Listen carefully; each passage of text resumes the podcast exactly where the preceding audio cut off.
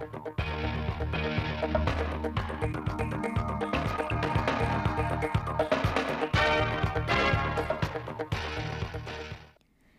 chào quý vị và các bạn đến với chương trình thời sự phát thanh tổng hợp mười bảy giờ thứ bảy ngày hai mươi tư tháng sáu năm hai nghìn không trăm hai mươi ba của Đài Phát thanh và Truyền hình Thanh Hóa. Chương trình hôm nay có những nội dung chính sau đây. Công ty trách nhiệm hữu hạn Điện Nghi Sơn hai và tập đoàn Doosan của Hàn Quốc ký kết biên bản ghi nhớ hợp tác nghiên cứu ứng dụng giải pháp khử carbon trong sản xuất điện. Nỗ lực tăng trưởng sản xuất công nghiệp trên địa bàn tỉnh Thanh Hóa. Các cấp công đoàn tham gia phục hồi và phát triển kinh tế. Chủ động ứng phó với thiên tai theo phương châm bốn tại chỗ. Phần tin thời sự quốc tế. Cam kết mạnh mẽ từ hội nghị thượng đỉnh về hiệp ước tài chính toàn cầu mới. Mỹ kêu gọi giảm leo thang căng thẳng giữa Israel và Palestine. Sau đây là nội dung chương trình.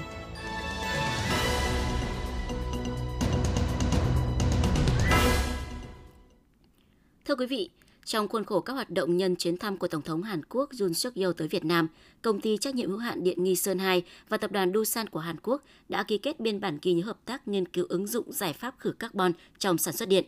Nhà máy nhiệt điện bê o tê Nghi Sơn hai có công suất một nghìn hai trăm mê-ga-oát do Tổng công ty Điện lực Kepco Hàn Quốc và tập đoàn Marubeni, công ty Điện lực Tohoku Nhật Bản liên danh đầu tư với tổng vốn đầu tư gần hai phẩy tám tỷ đô la Mỹ nhằm tiếp tục giảm thiểu thụ than, giảm phát thải khí nhà kính và ô nhiễm môi trường trong hoạt động của nhà máy. Công ty trách nhiệm hữu hạn Điện Nghi Sơn hai đã ký kết hợp tác với tập đoàn Doosan của Hàn Quốc. Theo đó, phía Doosan sẽ tiến hành nghiên cứu thử nghiệm để đốt các loại nhiên liệu thay thế khác không phải là than, đồng thời nghiên cứu tìm ra các giải pháp về công nghệ để đốt các nhiên liệu thay thế vẫn có thể đảm bảo được hiệu năng, công suất như đốt than. Việc ký kết hợp tác với tập đoàn Doosan là bước đi tiếp theo trong hành trình vận hành xanh của nhà máy nhiệt điện Nghi Sơn hai và được kỳ vọng sẽ góp phần quan trọng để thực hiện thành công mục tiêu giảm phát thải ròng bằng không vào năm hai nghìn không trăm năm mươi mà chính phủ Việt Nam cam kết tại cốp hai mươi sáu. Thưa quý vị và các bạn, trong nửa đầu nhiệm kỳ thực hiện nghị quyết Đại hội Đảng bộ tỉnh Thanh Hóa lần thứ mười chín, dù phải đối diện với rất nhiều khó khăn do tác động của đại dịch cô vít mười chín, lạm phát kinh tế, nhưng hoạt động sản xuất công nghiệp trên địa bàn tỉnh Thanh Hóa vẫn ghi nhận mức tăng trưởng khá cao. Chỉ số sản xuất công nghiệp giai đoạn hai nghìn không trăm hai mươi mốt đến hai nghìn không trăm hai mươi ba tăng bình quân khoảng mười lăm phần trăm một năm, cao hơn mức tăng bình quân của cả nước và đứng trong top đầu các tỉnh khu vực Bắc Trung Bộ. Kết quả này cho thấy những nỗ lực rất lớn của các doanh nghiệp, các ngành, các địa phương trong việc triển khai thực hiện có hiệu quả các chương trình, chính sách hỗ trợ và thúc đẩy phát triển sản xuất công nghiệp trên địa bàn tỉnh. Phản ánh của phóng viên Thanh Thảo. Là lĩnh vực đóng góp lớn cho tăng trưởng công nghiệp của tỉnh, giai đoạn hai nghìn không trăm hai mươi mốt đến hai nghìn không trăm hai mươi ba, ngành dệt may Thanh Hóa đã có những bước phát triển mạnh với nhiều dự án được đầu tư mới và nâng cấp, mở rộng quy mô sản xuất. Sản lượng sản phẩm dệt may tăng bình quân mười hai phẩy sáu phần trăm một năm. Đại diện Hiệp hội Dệt may tỉnh Thanh Hóa cho biết, trước những khó khăn thách thức do tác động của dịch bệnh, đơn hàng thị trường giảm, các doanh nghiệp dệt may trên địa bàn tỉnh đều đã linh hoạt tổ chức sản xuất, giữ vững việc làm cho người lao động. Ông Trịnh Xuân Lâm, Chủ tịch Hiệp hội Dệt may tỉnh Thanh Hóa nói: Các doanh nghiệp tích cực kết nối để hỗ trợ đơn hàng, cải tiến công nghệ, cải tiến kỹ thuật để nâng cao cái năng suất hàng ngày so với trước kia, và đặc biệt là các doanh nghiệp hiện nay đang tìm cái thị trường ngách, tức là các cái thị trường mà mới, ví dụ như là ở Nga, rồi là Ấn Độ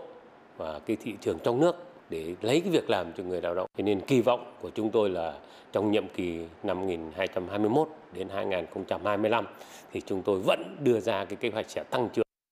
Từ đầu nhiệm kỳ đến nay, hoạt động sản xuất công nghiệp trên địa bàn tỉnh phải đối mặt với những khó khăn thách thức chưa từng có bởi dịch bệnh cô vít mười chín và những căng thẳng biến động chính trị thương mại quốc tế. Trong bối cảnh đó, tỉnh Thanh Hóa đã triển khai quyết liệt các biện pháp kiểm soát dịch bệnh, giúp các doanh nghiệp duy trì ổn định sản xuất, đồng thời khẩn trương thực hiện các chính sách hỗ trợ phục hồi kinh tế, giảm thuế, hỗ trợ doanh nghiệp tháo gỡ khó khăn vướng mắc, thúc đẩy sản xuất với mức cao nhất. Bản thân các doanh nghiệp cũng đã chủ động linh hoạt nỗ lực sản xuất và tìm kiếm thị trường mới. Nhờ vậy, giai đoạn hai nghìn không trăm hai mươi mốt đến hai nghìn không trăm hai mươi ba, hầu hết các sản phẩm công nghiệp chủ lực vẫn duy trì đà tăng trưởng khá.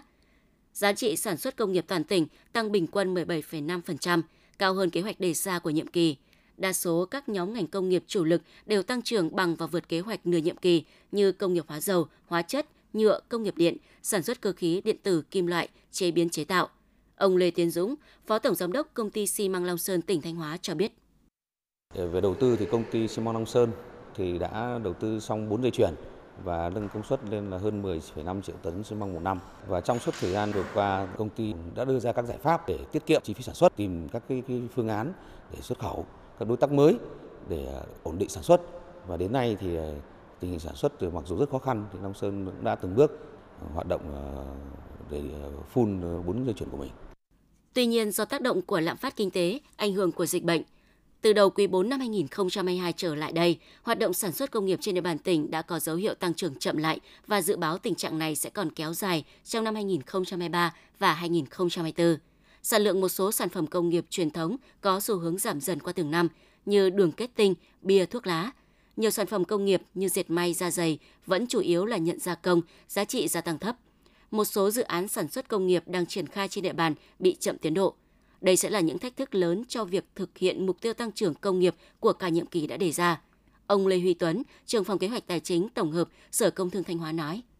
Phải nâng cao cái năng lực dự báo về cái bối cảnh, những cái thuận lợi, những cái thách thức cũng như là những cái cơ hội tác động đến hoạt động sản xuất công nghiệp của tỉnh ta à, trong năm tới, để từ đó có những cái giải pháp tham mưu uh, cho công tác chỉ đạo điều hành của tỉnh ủy, ủy ban nhân dân tỉnh, tập trung nắm bắt tháo gỡ khó khăn cho các cái doanh nghiệp nhằm sớm đưa các cái dự án sản xuất công nghiệp đã được chấp thuận chủ trương sớm đưa vào uh, có hoạt động sản xuất để có sản phẩm mới, và đồng thời là tiếp tục là tăng cường công tác uh, xúc tiến đầu tư để phát triển cái lĩnh vực sản xuất công nghiệp của tỉnh ta. Trên cơ sở nhận định đánh giá những thuận lợi khó khăn, ngành công thương Thanh Hóa đã xây dựng kịch bản tăng trưởng công nghiệp giai đoạn hai nghìn không trăm hai mươi mốt đến hai nghìn không trăm hai mươi lăm ước đạt mười bốn phẩy sáu phần trăm, vượt mục tiêu kế hoạch đề ra. Để thực hiện được điều này, ngành công thương cũng đang tiếp tục đẩy mạnh tuyên truyền phổ biến, hướng dẫn thực thi các hiệp định tự do mới ký kết để nâng cao năng lực hội nhập của các doanh nghiệp trong tỉnh. Đồng thời triển khai có hiệu quả các đề án khuyến công, các chương trình chính sách hỗ trợ phát triển công nghiệp, tiểu thủ công nghiệp trên địa bàn tỉnh.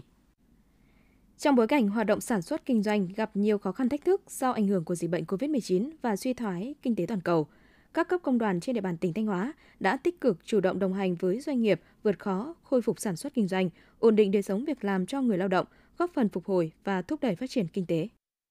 Công ty cổ phần nông sản Phú Gia hoạt động trong lĩnh vực sản xuất thức ăn chăn nuôi, giết mổ chế biến gia cầm. Thời gian qua, công ty gặp không ít khó khăn do giá nguyên liệu tăng cao, thị trường tiêu thụ sụt giảm, nguồn vốn lưu động hạn chế.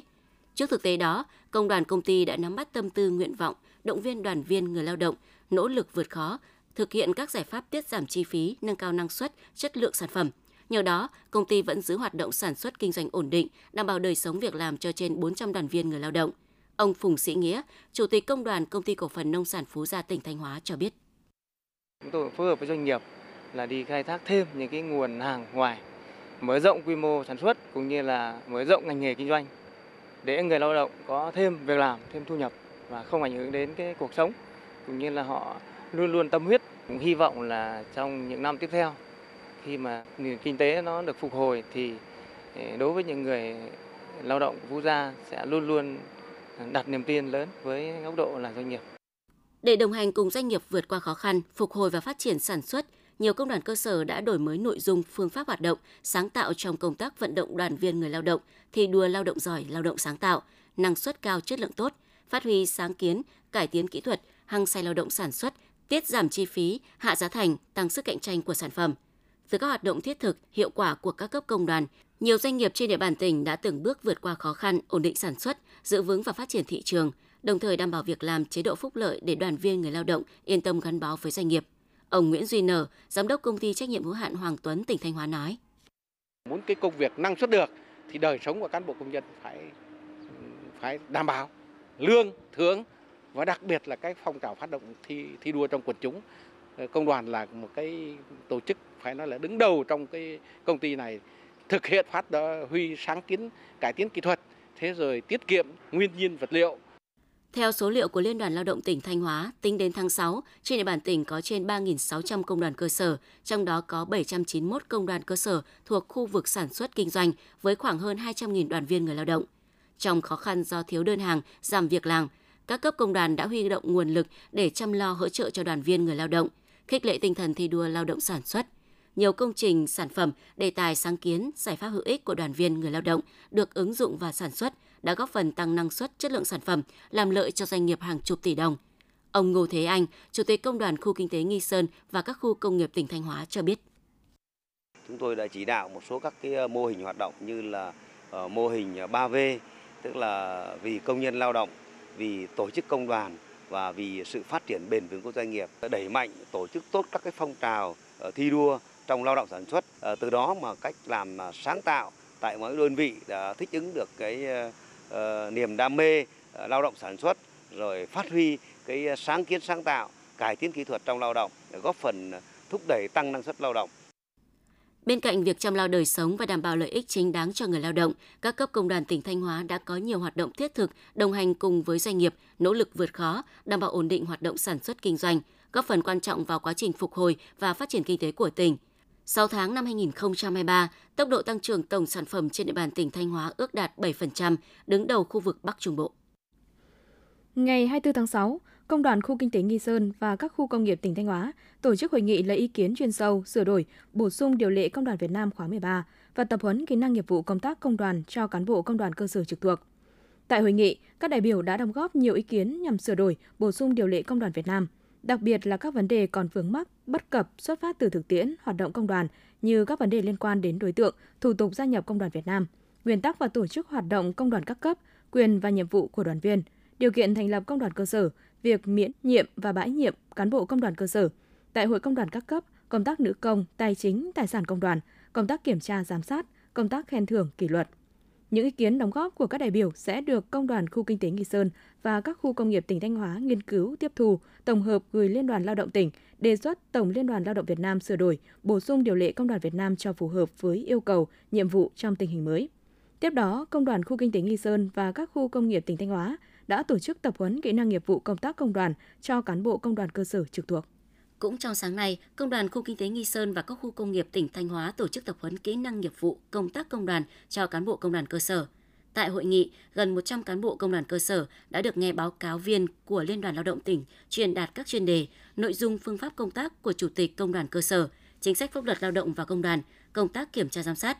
Thông qua hội nghị tập huấn nhằm bổ sung kiến thức nghiệp vụ, bồi dưỡng nâng cao kỹ năng hoạt động công đoàn cho đội ngũ cán bộ công đoàn cơ sở. Từ đó giúp đội ngũ cán bộ công đoàn cơ sở phối hợp tốt với lãnh đạo đơn vị, doanh nghiệp, thực hiện vai trò của tổ chức công đoàn chăm lo, bảo vệ quyền lợi ích hợp pháp chính đáng cho người lao động, góp phần xây dựng công đoàn cơ sở ngày càng vững mạnh.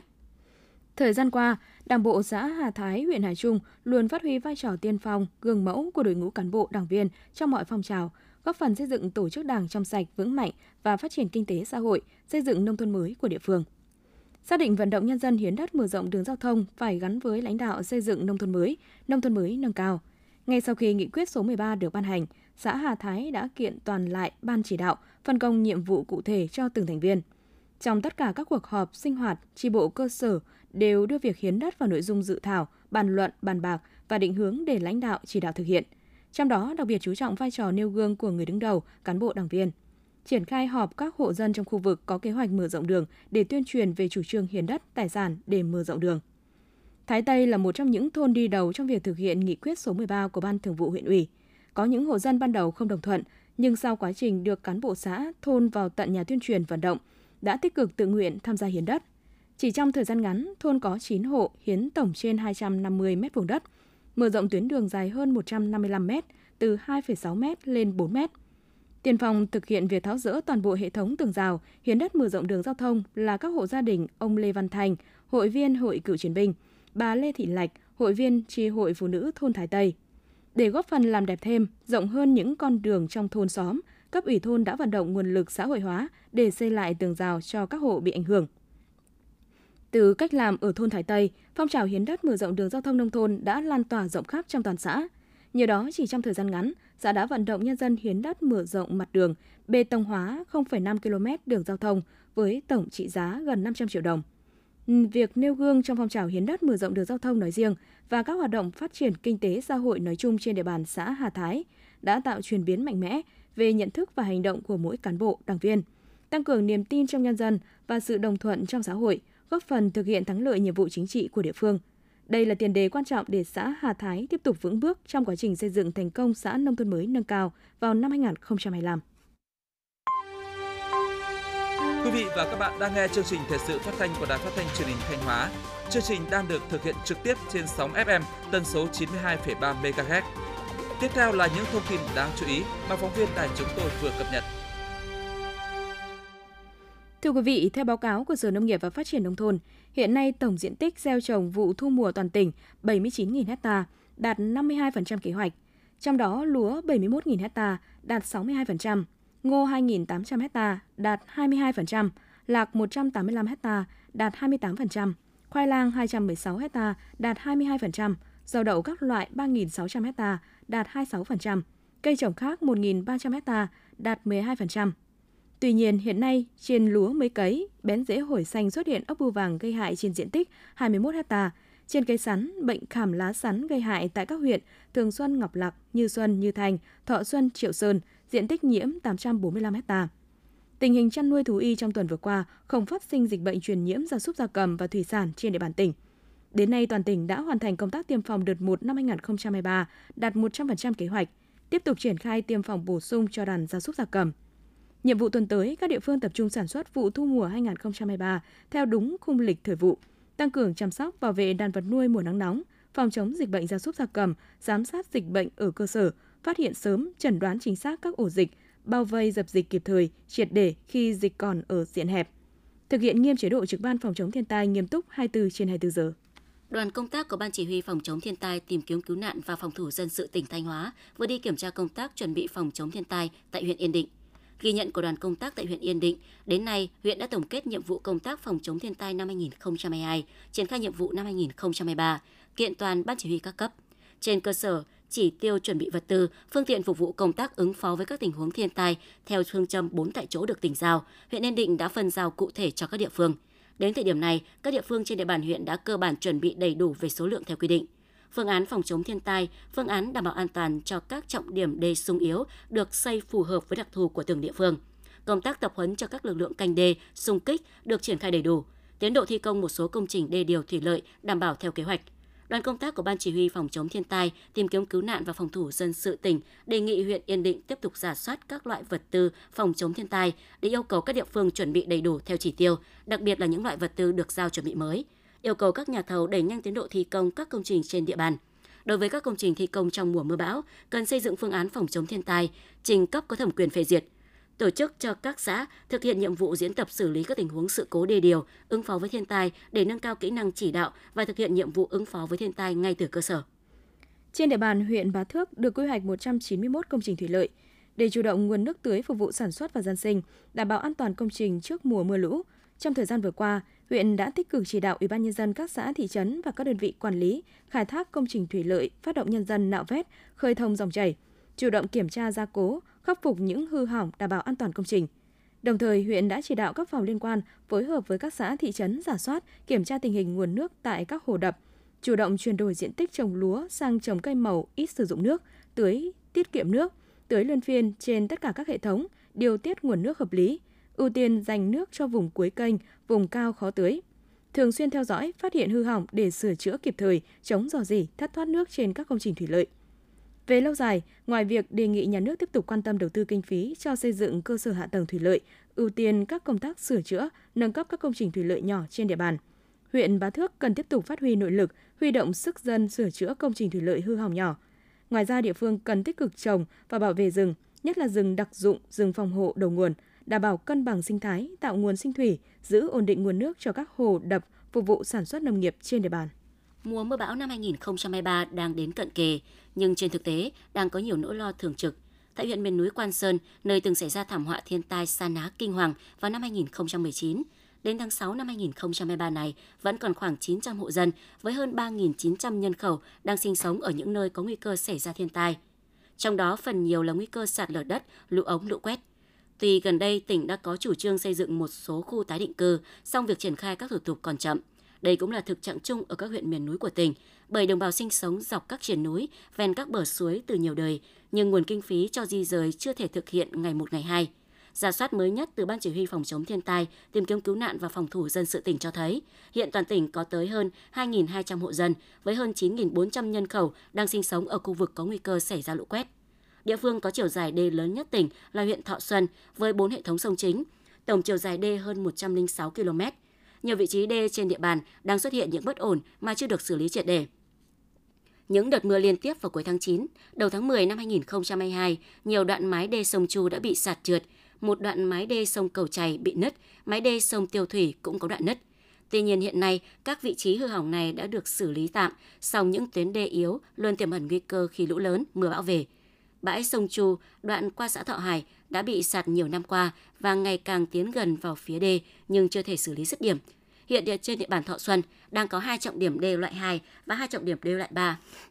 Những lo lắng vì thế vẫn tiềm ẩn. Thị xã Nghi Sơn có điều kiện kinh tế xã hội ngày càng phát triển nhưng hạ tầng công trình phòng chống thiên tai vẫn còn nhiều điểm yếu kém. Mùa mưa bão năm hai nghìn không trăm hai mươi hai đã gây thiệt hại cho thị xã hơn hai mươi tỷ đồng tài sản, sáu mươi mốt ngôi nhà ngập trong nước, may chưa có thiệt hại về người. Nông nghiệp là lĩnh vực thiệt hại nặng nề nhất với hơn bảy mươi tư héc ta lúa mất trắng, gần sáu trăm vật nuôi bị cuốn trôi. Lo lắng nhất hiện nay là ba phẩy bảy ki lô mét đê sông Yên và tám phẩy hai ki lô mét đê sông Thị Long đã xuống cấp nghiêm trọng, cao trình thấp, không đủ điều kiện phòng chống thiên tai. Nếu xuất hiện đợt mưa lũ lớn hay bão mạnh thì những đoạn đê sung yếu này khó có thể đảm bảo được sự an toàn.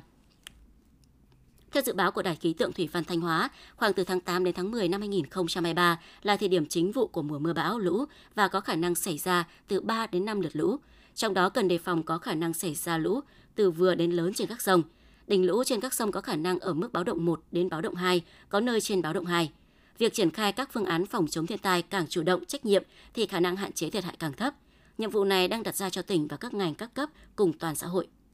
Theo báo cáo của Ủy ban Nhân dân huyện Quan Sơn, từ năm hai nghìn không trăm hai mươi mốt đến nay, huyện đã thực hiện hai mươi mốt dự án thuộc lĩnh vực giao thông với tổng mức đầu tư bốn trăm hai mươi ba tỷ đồng.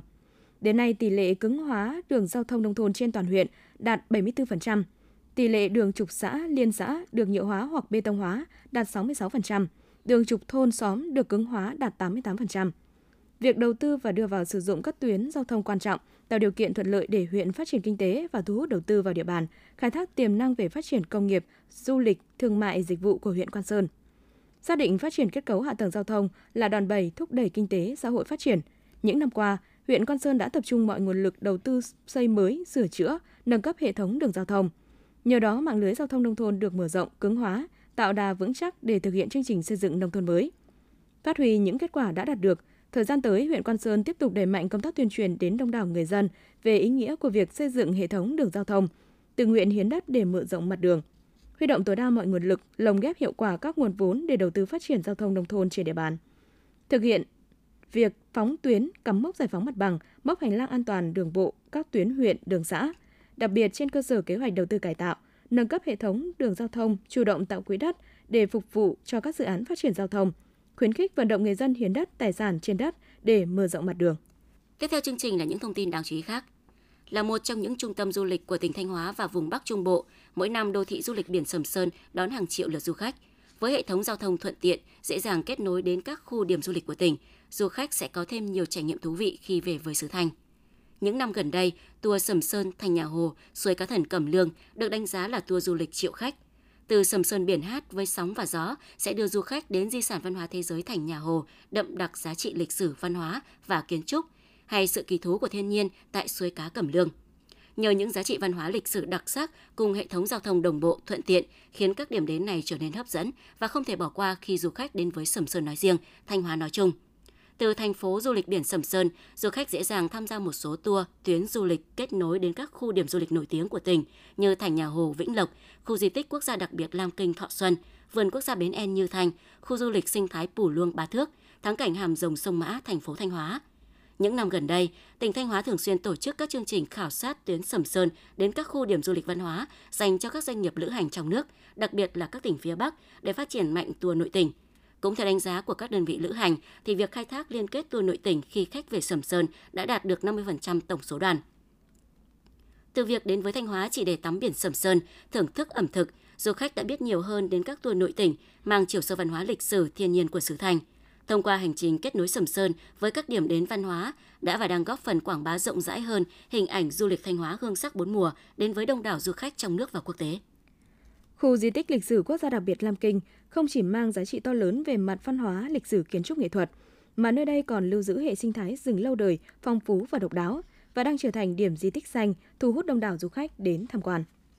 Trong những ngày này, đến thăm khu di tích lịch sử quốc gia đặc biệt Lam Kinh, du khách rất thích thú khi được trực tiếp tham gia hoạt động trải nghiệm, hái và thưởng thức vải thiều ngay tại vườn. Vùng lõi của khu di tích hiện có trên bốn héc ta trồng vải thiều với sáu trăm gốc vải cổ thụ, có tuổi đời từ bốn mươi đến năm mươi năm. Những vườn vải được mùa, sum suê trái ngọt giúp du khách vơi đi những căng thẳng trong cuộc sống, cảm thấy thoải mái, gần gũi với thiên nhiên hơn. Khu di tích lịch sử quốc gia đặc biệt Lam Kinh có tổng diện tích hơn hai trăm héc ta, trong đó có trên một trăm hecta rừng tự nhiên lâu đời. Theo khảo sát chưa đầy đủ, rừng Lam Kinh có khoảng ba trăm đến bốn trăm loài thực vật, trong đó có tới tám mươi loài gỗ quý như lim, lát, dổi, re, vù hương và nhiều loài dược liệu quý. Đặc biệt, rừng Lam Kinh còn có mười ba cây được công nhận là di sản Việt Nam. Sự hòa quyện giữa rừng cây cổ thụ xanh mát với hệ thống di tích lịch sử cổ kính đã thu hút đông đảo du khách thập phương tới tham quan. Năm tháng đầu năm hai không hai ba, khu di tích lịch sử quốc gia đặc biệt Lam Kinh đã đón trên một trăm năm mươi lăm nghìn lượt du khách đến tham quan. Với mong muốn xây dựng Lam Kinh trở thành điểm du lịch tâm linh hấp dẫn gắn với du lịch sinh thái, thời gian qua, Ban Quản lý Khu Di tích Quốc gia đặc biệt Lam Kinh đã tập trung vào các hoạt động trồng cây gây rừng, tạo cảnh quan môi trường xanh sạch đẹp để nơi đây thực sự trở thành điểm di tích xanh, thu hút du khách đến tham quan và thưởng ngoạn. Ngày hai mươi tư tháng sáu, Ủy ban Nhân dân huyện Thạch Thành tổ chức chương trình truyền thông thực hiện Bộ Tiêu chí ứng xử trong gia đình năm hai không hai ba, thu hút hai mươi hai đội thi với ba trăm năm mươi thí sinh đến từ các xã thị trấn trên địa bàn huyện tham dự. Đây là hoạt động nhân kỷ niệm hai mươi hai năm Ngày Gia đình Việt Nam, hai mươi tám tháng sáu năm hai nghìn không trăm lẻ một, hai mươi tám tháng sáu năm hai nghìn không trăm hai mươi ba và Tháng Hành động Quốc gia về phòng chống bạo lực gia đình. Chương trình truyền thông thực hiện Bộ Tiêu chí ứng xử trong gia đình nhằm tăng cường công tác thông tin tuyên truyền, nâng cao văn hóa ứng xử trong mỗi gia đình người Việt Nam. Từ đó góp phần nâng cao chất lượng công tác gia đình, nâng cao tỷ lệ gia đình đạt chuẩn văn hóa, gia đình kiểu mẫu, gia đình thể thao hàng năm, phấn đấu xây dựng thành công gia đình no ấm, tiến bộ hạnh phúc trên địa bàn huyện. Đây cũng là dịp để các đội tuyên truyền trên địa bàn huyện giao lưu trao đổi, học tập kinh nghiệm, nâng cao kỹ năng nghiệp vụ trong công tác tuyên truyền ở cơ sở. Tại chương trình, hai mươi hai đội thi đến từ các xã thị trấn sẽ trải qua ba phần thi: lời chào truyền thông, thông điệp truyền thông và tiểu phẩm truyền thông. Các phần thi tập trung tuyên truyền về các nội dung của Bộ Tiêu chí ứng xử trong gia đình, về văn hóa ứng xử, giáo dục đạo đức lối sống trong gia đình, xây dựng gia đình Việt Nam no ấm, bình đẳng, tiến bộ, hạnh phúc. Kết thúc chương trình, ban tổ chức sẽ trao một giải nhất, hai giải nhì, ba giải ba và mười sáu giải khuyến khích cho các đội tham gia. Sáng hai mươi tư tháng sáu, Liên đoàn Võ thuật tỉnh Thanh Hóa đã tổ chức Đại hội đại biểu khóa hai, nhiệm kỳ hai nghìn không trăm hai mươi ba đến hai nghìn không trăm hai mươi tám với sự tham gia của sáu mươi đại biểu chính thức, cùng đại diện các ban sở ngành cấp tỉnh và đông đảo hội viên, các câu lạc bộ đến từ các huyện, thị xã, thành phố, trường học trong tỉnh. Trong nhiệm kỳ đầu tiên hai nghìn không trăm mười bảy đến hai nghìn không trăm hai mươi hai, bên cạnh việc củng cố bộ máy, hoàn thiện điều lệ, quy chế hoạt động, Liên đoàn Võ thuật tỉnh Thanh Hóa đã đẩy mạnh phát triển phong trào, phát triển hội viên với số lượng hội viên được kết nạp mới là bốn mươi lăm hội viên, nâng tổng số hội viên lên chín mươi lăm. Công tác phát triển câu lạc bộ tập luyện võ thuật ở cơ sở phát triển mạnh với năm mươi chín câu lạc bộ, thu hút một nghìn một trăm năm mươi ba võ sinh tham gia tập luyện thường xuyên. Số câu lạc bộ mới được thành lập là bốn mươi bốn câu lạc bộ. Từ năm hai nghìn không trăm mười bảy đến nay, Liên đoàn Võ thuật tỉnh Thanh Hóa đã phối hợp tổ chức thành công giải võ thuật cổ truyền các câu lạc bộ tỉnh Thanh Hóa. Nội dung thi đấu võ thuật cổ truyền trong khuôn khổ Đại hội thể thao toàn tỉnh lần thứ chín, Liên hoan tinh hoa võ thuật tỉnh Thanh Hóa mở rộng lần thứ nhất tranh cúp VinaPhone năm hai nghìn không trăm mười hai. Các kỳ thi của ngành giáo dục và đào tạo và phối hợp tổ chức biểu diễn, thi đấu tại các giải đấu, sự kiện thể dục thể thao cấp cơ sở, đơn vị. Nhiệm kỳ hai nghìn không trăm hai mươi ba đến hai nghìn không trăm hai mươi tám, Liên đoàn Võ thuật Thanh Hóa đề ra các giải pháp trọng tâm nhằm đẩy mạnh sự phát triển của phong trào võ thuật cổ truyền trên địa bàn tỉnh, nâng cao chất lượng các giải đấu, thành tích thi đấu tại các giải đấu, liên hoan khu vực, toàn quốc, sự kiện quốc tế. Theo kế hoạch của tỉnh đoàn, chương trình tiếp sức mùa thi năm hai nghìn không trăm hai mươi ba được chia làm ba đợt hoạt động tình nguyện cao điểm, gồm đợt một, kỳ thi tuyển sinh vào lớp mười Trung học phổ thông chuyên Lam Sơn, thời gian triển khai từ hai mươi lăm đến hai mươi bảy tháng năm, địa điểm trường Trung học phổ thông chuyên Lam Sơn và Trung học phổ thông Đào Duy Từ. Đợt hai, kỳ thi tuyển sinh vào lớp mười Trung học phổ thông, thời gian từ ngày tám đến mười tháng sáu, địa điểm tại tám mươi chín trường Trung học phổ thông trên địa bàn toàn tỉnh. Đợt ba, kỳ thi tốt nghiệp Trung học phổ thông năm hai nghìn không trăm hai mươi ba, thời gian từ hai mươi bảy đến ba mươi tháng sáu năm hai nghìn không trăm hai mươi ba, địa điểm tại bảy mươi lăm trường Trung học phổ thông trên địa bàn toàn tỉnh.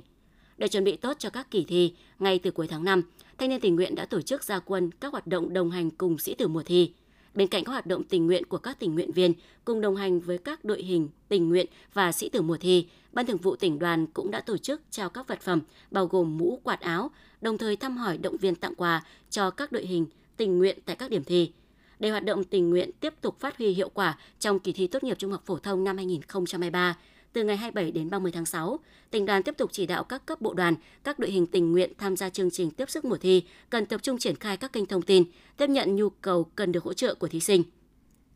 xây dựng phương án hỗ trợ phù hợp với nhu cầu nguyện vọng của thí sinh, thành lập các đội tình nguyện hỗ trợ, hướng dẫn thí sinh tại các trạm và trên các tuyến xe buýt, triển khai hoạt động đưa đón miễn phí cho thí sinh có hoàn cảnh khó khăn, vùng sâu vùng xa, thí sinh khuyết tật, hướng dẫn thí sinh, phụ huynh đi vào những tuyến đường tránh ùn tắc giao thông, phát các vật dụng hỗ trợ như thông tin hướng dẫn, nước uống, đồ ăn nhẹ, đồng thời phối hợp với các cơ quan chức năng để kịp thời ngăn chặn các hiện tượng tiêu cực ảnh hưởng đến thí sinh. Quý vị và các bạn vừa theo dõi phần tin trong tỉnh, tiếp ngay sau đây là phần tin thời sự quốc tế.